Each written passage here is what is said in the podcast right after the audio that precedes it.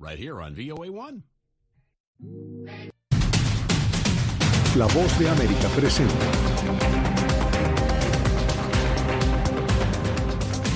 Hoy en Foro, la guerra en Ucrania entra en su tercer año. El desafío político, militar y diplomático del mayor conflicto en Europa en décadas. Desde Washington, le saluda Gonzalo Abarca. Bienvenidos.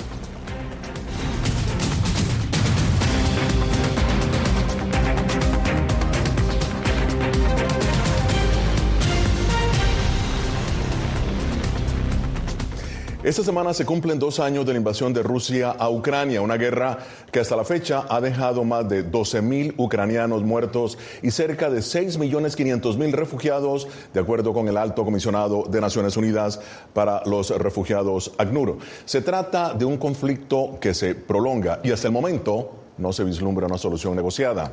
La reciente caída de la ciudad de Avdivka en manos de las tropas rusas es un eh, duro golpe para Kiev, que busca desesperadamente la ayuda de Estados Unidos y Occidente. Hacemos contacto ya mismo con Celia Mendoza desde Kiev. Celia, ¿cómo perciben los ucranianos la resistencia de su país en este conflicto que ya entra en su tercer año? Gonzalo, hay un compromiso no solamente de aquellos que están en la línea de fuego, sino de esta nación. Hay un patriotismo que se ha ido solidificando desde esta invasión a gran escala por parte de los rusos. Pero también hay desesperación a lo que podría suceder si no se aprueban los 60 mil millones de dólares que el Congreso estadounidense sigue evaluando si se dará o no. Y es por esto que las personas en ocasiones tienen dudas. Y lo peor es en aquellos lugares como en Kharkov, donde estuvimos y pudimos escuchar lo que sucede cerca a la frontera. Valentina Potaita tiene 71 años, vive en Kharkov, donde la amenaza de Rusia es imposible de ignorar. No tenemos dónde escondernos. Vivimos en casas particulares, pero de alguna manera por ahora todo ha estado bien para nosotros. No tenemos un lugar donde escondernos bajo tierra. Y si nos llega a impactar un misil, si es un golpe directo, no hay nada que podamos hacer. Aquí en Kharkiv, dos años después, las personas se han acostumbrado al sonido de las alarmas a todas horas del día y la ciudad ha establecido un toque de queda desde las 11 de la noche hasta las 5 de la mañana. Desde los primeros días de la guerra, a gran escala, los rusos llegaron a las afueras y la línea de batalla estaba justo allí. Y mi distrito, así como otros suburbios de la ciudad, sufrieron y tuve que mudarme a un distrito más seguro en Kharkov para esperar un tiempo a que pasara este horror. Pero luego, con la contraofensiva de septiembre, todo mejoró. Sin embargo, hay preocupación de si esto puede volver a cambiar aquí en la segunda ciudad más grande del país, que queda a 64 kilómetros de la frontera con Rusia y donde los residentes siguen de cerca la derrota de las fuerzas ucranianas en Abditka, la mayor victoria de Vladimir Putin desde mayo de 2023, cuando lograron ocupar Bakhmut. Me resulta muy difícil leer este tipo de noticias. Trato de abstraerme porque las tomo muy cerca de mi corazón. Ganaremos. Nuestra gente ha sido asesinada, pero aún así no les daremos nuestra Ucrania. Cogeremos rastrillos, cogeremos palas e iremos contra ellos. Incluso si no tenemos armas para luchar, lucharemos con palas. En cualquier caso, no le daremos a Ucrania. Ganaremos al 100%. En las últimas horas se ha escuchado reportes desde la zona oriental del país, donde continúan las batallas. Asimismo, el presidente ucraniano hoy está en Leópolis, reuniéndose este viernes con los líderes del Senado, demócratas, entre ellos Chuck Schumer, para hablar específicamente acerca de esos fondos, que según el mismo Zelensky ya se refleja en, en el costo de las vidas de los soldados quienes siguen cayendo en las trincheras. Celia, quédate con nosotros para que nos continúes dando todo este contexto, lo que sucede en este momento en eh, Ucrania, porque ahora para analizar las consecuencias políticas y militares de la guerra en ese país me acompaña el doctor Vladimir Rubinsky, él es profesor de Relaciones Internacionales de la Universidad ICESI en Cali, Colombia, y el doctor Alexander Montero, él es experto en seguridad y defensa, CEO de uh, Strategy and Global Risk. Bienvenidos ambos. Doctor Rubinsky, un placer tenerlo nuevamente. ¿Cuáles son las consecuencias previsibles de la continuidad de la guerra en Ucrania a corto plazo? Eh, en primer lugar, muchas gracias por la invitación a este programa. Yo creo que las consecuencias directas es claramente eh, las vidas eh, de los ucranianos que siguen muriendo, tanto los civiles como los militares en el frente de combate, que hace aún más grande todo el tema demográfico para Ucrania. Eh, por otro lado, claramente se trata de los costos materiales. Eh, la guerra eh, cuesta para cualquier país. En el caso de Ucrania, claramente se trata de que está acabando la plata, están acabando los recursos tangibles para poder continuar resistiendo a la fuerza rusa. Y por otro lado, también se trata de que la guerra claramente genera cansancio. ya vimos eh, las opiniones de las personas eh, en las calles de Kharkiv, pero eh, los ucranianos también cada vez enfrentan las dificultades aún mayor escala y la continuación de la guerra les genera incertidumbre acerca de lo que viene. Ya, bien, doctor Montero, ¿qué tan importante es para Rusia el haber tomado la ciudad de Advitka, ¿no? que es el primer gran avance del Kremlin en nueve meses, como lo ha dicho Celia Mendoza en su informe? Gonzalo, buenos días. Eh, muchas gracias por la invitación. Un saludo a toda la audiencia. Hay que tener en cuenta, cuando menos, dos cosas. Por un lado, que Ucrania en el terreno es una cosa y en el mar es otra cosa. Eh, en tierra, infortunadamente, los reveses han sido muy marcados, muy fuertes. En el frente, en la línea de frente, lo más, al oriente posible. Eh, Adivka tan solo era una de las ciudades que estaba bajo cerco ruso.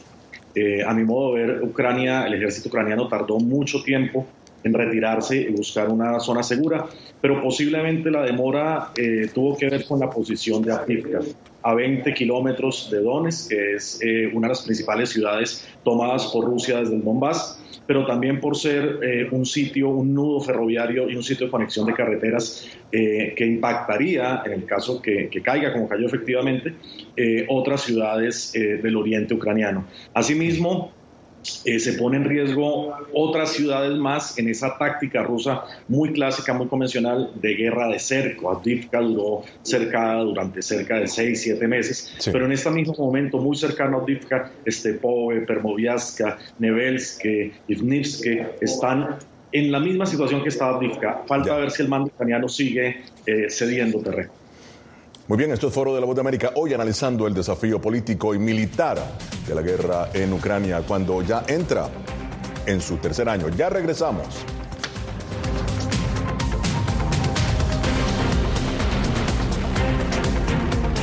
A dos años de la invasión rusa a Ucrania, La Voz de América informa desde el corazón del conflicto. Secuelas de la invasión rusa a este pueblo. De hecho, es la segunda vez que suena la alarma en el día de hoy. Siga los pasos de nuestros enviados especiales desde Ucrania, Celia Mendoza y Jorge Agobián, muy pronto en una nueva cobertura especial. Tratar de reducir los ataques, en especial de misiles. Aquí desde Ucrania las pueden encontrar en arroba Voz de América en todas nuestras plataformas digitales y redes sociales. La intolerancia es una característica, no la excepción. Periodismo, la prensa importa. Una de las más emblemáticas. Hasta los rincones más remotos del planeta. La voz de América te trae las noticias más recientes. Con una garantía de credibilidad y balance. Como la mayor radiodifusora de noticias de Estados Unidos a la comunidad internacional. Te ofrecemos una perspectiva única sobre la realidad de este país, Latinoamérica y el resto del mundo. Ya sea a través de radio, televisión, web o redes sociales, Estamos a tu lado en cada plataforma. Llenó de orgullo a su nación conquistando títulos alrededor del mundo.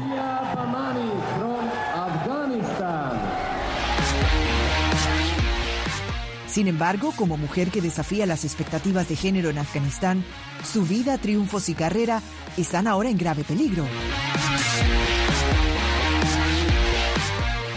Rompiendo un tabú. Ahora, en todas las plataformas de La Voz de América. El crimen organizado asesinaba a los chicos y luego cremaba los cuerpos. Periodismo, la prensa libre importa, una coproducción de La Voz de América y Latina. Sí que es complicado hablar acá de libertad de expresión. Disponible en vozdeamerica.com.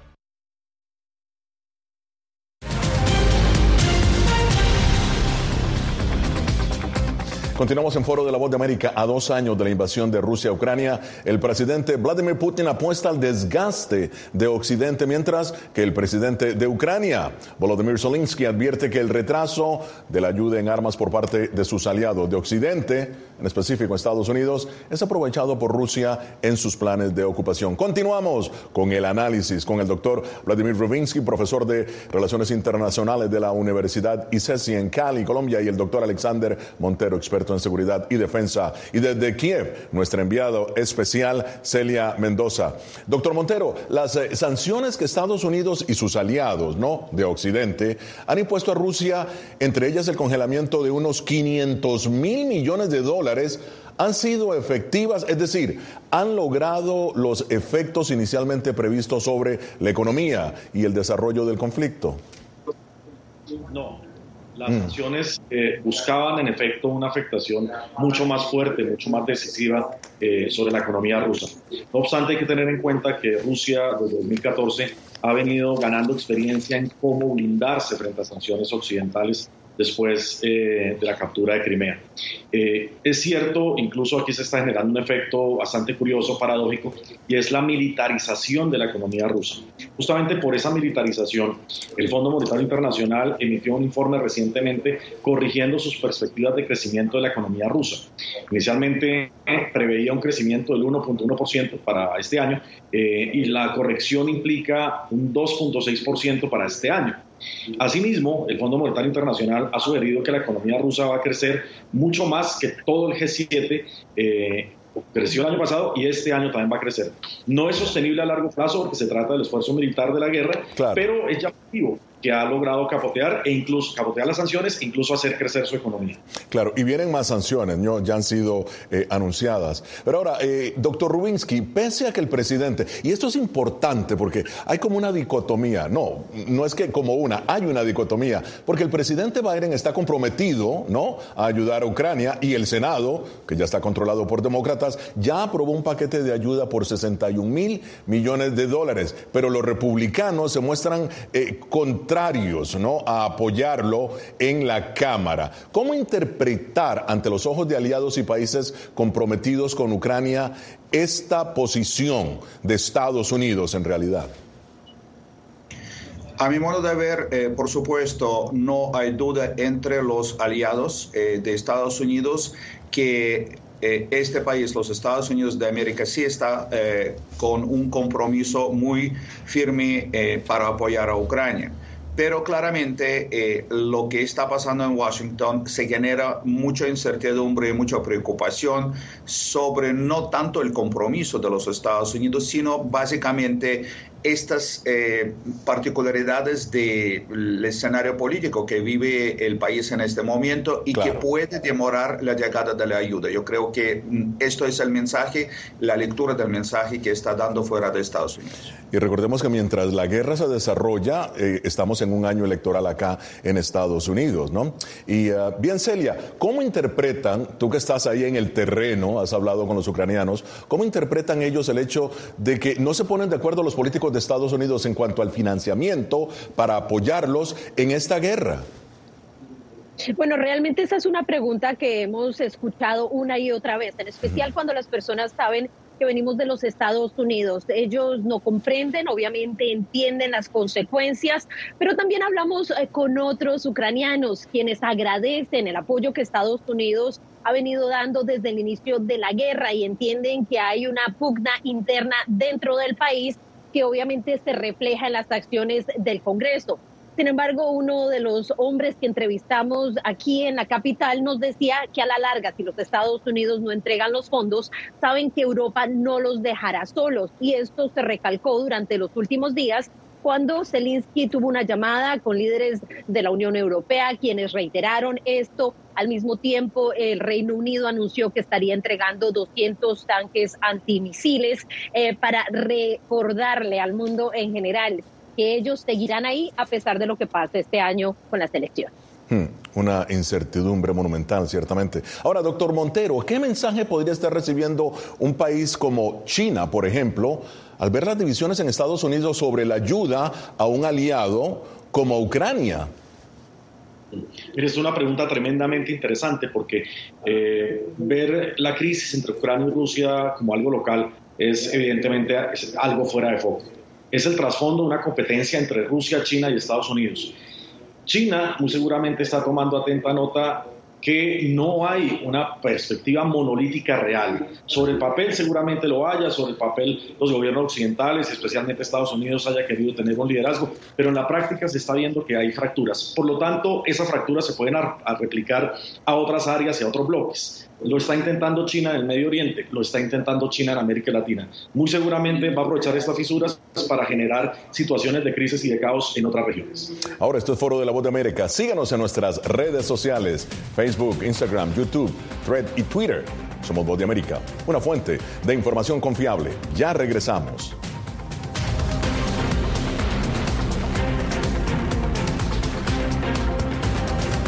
Llenó de orgullo a su nación conquistando títulos alrededor del mundo.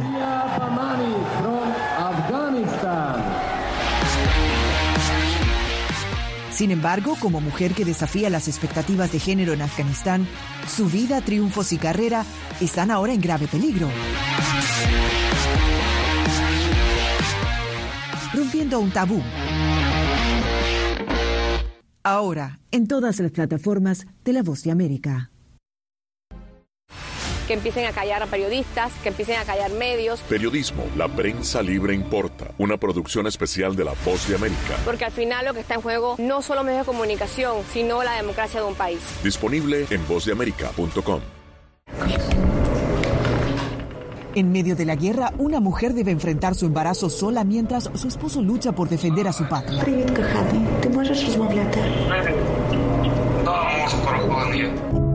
Desde Kiev conoceremos una historia donde la angustia y la esperanza forman parte del día a día.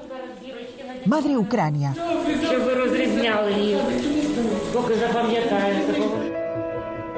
Disponible en todas las plataformas de La Voz de América poder eh, recuperar la libertad de prensa. Periodismo, la prensa libre importa. Una producción especial de La Voz de América. Se ejerció esta profesión con mucho miedo. Disponible en vozdeamerica.com. ¿Quieres mantenerte informado de primera mano? Únete a nuestro canal de WhatsApp. Lo que ocurre en Estados Unidos, América Latina y el mundo directamente a tu celular. Escanea el código que ves en pantalla y conéctate con las noticias para recibir información veraz y balanceada. Noticias de última hora, reportes originales y verificación de información.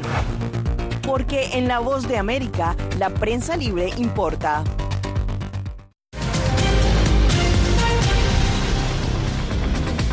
Continuamos en Foro de la Voz de América. Doctor Ruminsky, ¿cómo analiza eh, usted el relevo de la cúpula militar de Ucrania el pasado 8 de febrero? Se habla también eh, de que ya hay carencia de armamento básico, la interrupción del flujo eh, financiero, ¿no? Afecte el avance contra las tropas rusas. Adelante.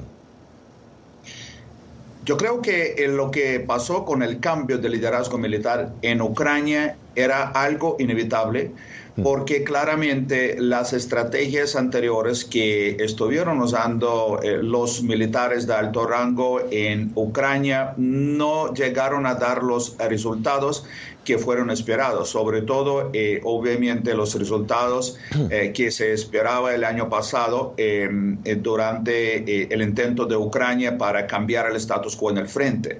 Lo que sabemos ahora que el nuevo liderazgo, el nuevo comandante de Ucrania va a intentar eh, un nuevo, eh, una nueva contraofensiva contra las tropas rusas y esto básicamente es una esperanza y, este cambio eh, yo creo que era muy lógico. Bien, ahora Celia, desde el punto de vista humanitario, ¿no? ¿Cuáles son las condiciones dentro de Ucrania? Este es un país muy grande, Gonzalo, y las cosas cambian de un lugar a otro. Desde luego que en el área de Leópolis, en el occidente, las cosas están mucho más tranquilas, han tenido menos ataques. Nosotros entramos desde Polonia y pudimos ver que la vida era mucho más tranquila, pero la mm. situación en zonas como Gerson o en zonas que están sobre el área donde hay batallas constantes han sido difícil llevar asistencia humanitaria. Naciones Unidas habló tan solo hace dos días acerca de los ataques contra la población civil.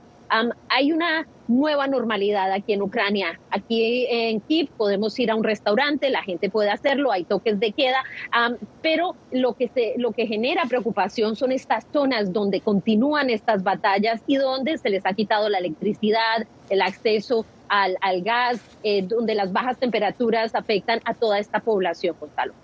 Ya, bueno, muy bien. Eh, ahora, doctor Montero, Ucrania enfrenta también el problema del número de tropas, ¿no? Algo que Occidente eh, no, puede, no puede solventar. Ucrania es un país con 45 millones de personas, mientras que Rusia tiene 145 millones. La superioridad numérica es obvia, ¿no? Pero para muchos la única forma de enfrentar el desafío de Occidente es directamente en el terreno. ¿Es esto viable?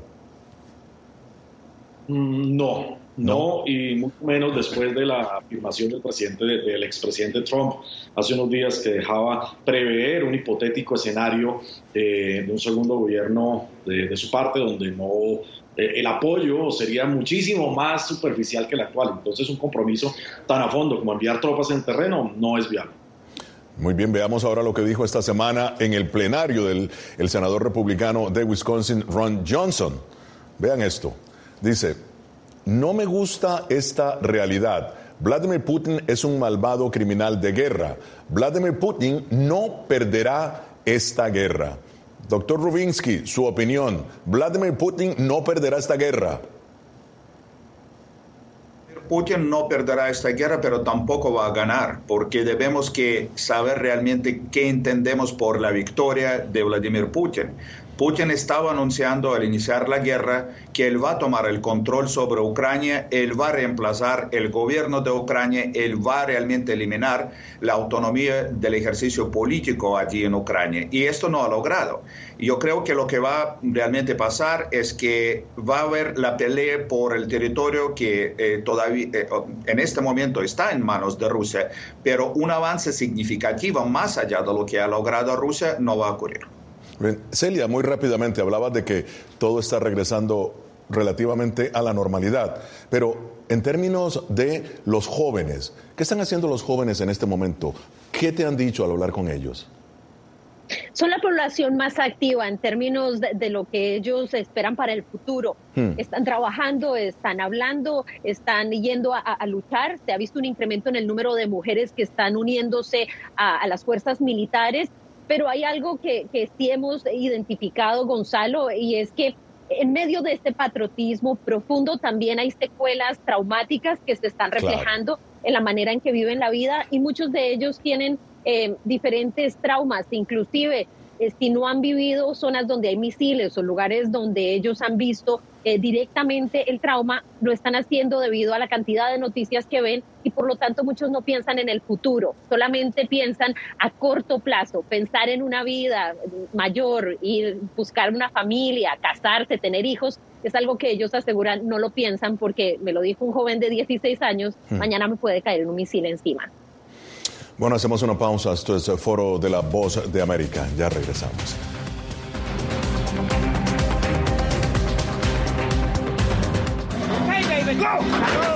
La Voz de América presenta testimonios de tolerancia directamente desde el corazón de una de las regiones más conservadoras de Estados Unidos. Historias de personas determinadas a derribar estereotipos viviendo de manera auténtica en el hogar de los valientes, encontraron su libertad. Disponible en todas las plataformas de La Voz de América. Nosotros no somos ninguna oposición. La prensa no es ninguna oposición. Periodismo, la prensa libre importa. Entonces hay un poco de tema también de amenazas, ¿no? Disponible en vozdeamerica.com. Desde las ciudades más emblemáticas hasta los rincones más remotos del planeta. La Voz de América te trae las noticias más recientes. Con una garantía de credibilidad y balance. Como la mayor radiodifusora de noticias de Estados Unidos a la comunidad internacional, te ofrecemos una perspectiva única sobre la realidad de este país, Latinoamérica y el resto del mundo. Ya sea a través de radio, televisión, web o redes sociales, estamos a tu lado en cada plataforma. Soy Néstor Aguilera, corresponsal de La Voz de América en el Ecuador. Informar sobre la realidad de un país exige una alta dosis de responsabilidad periodística, más aún cuando las noticias evolucionan a cada instante. Aquí en La Voz de América encuentras noticias veraces, precisas y balanceadas, valores profesionales que me motivan a trabajar día a día para informarte de manera profunda sobre los temas que más impactan tu vida diaria. Porque en La Voz de América, la prensa libre importa el periodismo definitivamente necesita ser libre. Periodismo, la prensa libre importa. Una producción especial de La Voz de América. La libertad se la da el Estado y la responsabilidad la asume uno. Disponible en vozdeamerica.com.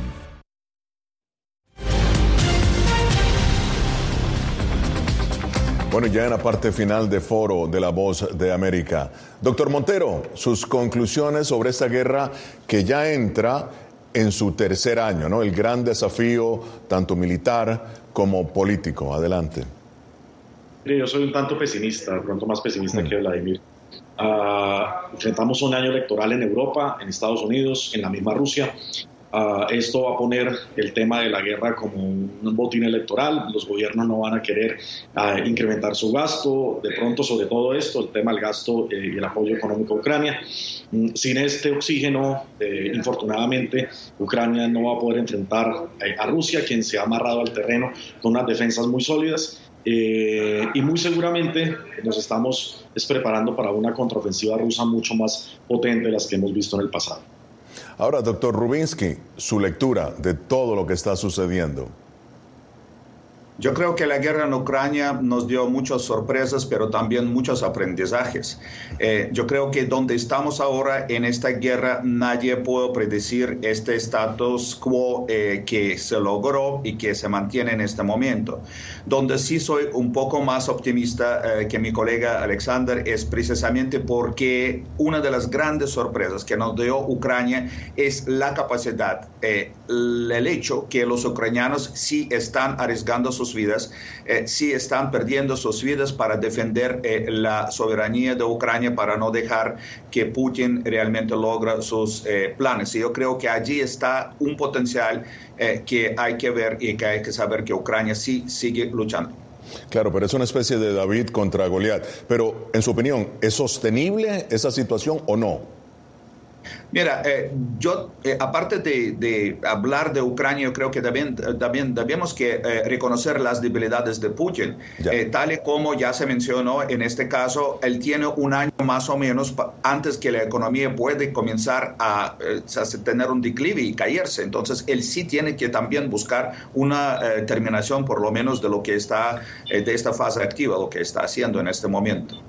Bueno, muy bien. Y Celia, vamos a hablar eh, del futuro ahora. Eh, ¿Cómo lo ven los ucranianos el futuro? Eh, háblanos, por favor, de sus esperanzas, de sus temores. Adelante. Gonzalo, realmente el futuro es algo en lo que ellos no piensan mucho, teniendo en cuenta que no se sabe cuándo terminará esta guerra. Sin embargo, lo que sí hemos visto es que están estableciendo una nueva identidad nacional, creando una división entre los rusos y los ucranianos. Ellos ya no quieren que se les llame al vodka vodka, ellos tienen su nombre particular aquí en el país. Mm. Están sacando los libros de historia que muestran que Kiev es mucho más antigua que Moscú, que muestran las divisiones y también están reiterando que esta idea que dijo Vladimir Putin al inicio de esta invasión era para defender a los rusos que hablaban en ruso. Recordemos que la zona fronteriza se habla más ruso que ucraniano. En el oriente eh, esa, es, la lengua, pero aquí en el occidente, en la zona de Leópolis, se habla más el ucraniano eh, realmente no tiene una validez. Y esto es algo que han visto inclusive aquellos que en algún momento veían a los rusos como hermanos. Así que lo que hemos visto es una creación de un nuevo sentimiento patriótico y desde luego de este compromiso que tiene el país, Gonzalo. De hecho, se ha hecho un frente en el país donde todos los canales noticiosos dan una programación única. Se cambia el canal y es la misma programación. Y eso muestra ese frente que ha hecho el país en esta lucha que ya lleva dos años y donde también hay que eh, recordar, muchos han regresado después de haber escapado en los primeros meses de la guerra. Ciertamente, muchos eh, de los refugiados han regresado de acuerdo a ACNUR eh, a Ucrania y están dispuestos a luchar, como lo dices. Pero bien, muchísimas gracias, eh, Celia Mendoza desde Kiev. Cuídate mucho. Excelente tus informes. Muchísimas gracias al doctor también Vladimir Rubinsky y al doctor Alexander Montero. Bien, llegamos así al final de esta edición de Foro de la Voz de América. Nos vemos la próxima semana con el análisis más allá de los titulares de Washington. Les habló Gonzalo Abarca. Feliz fin de semana.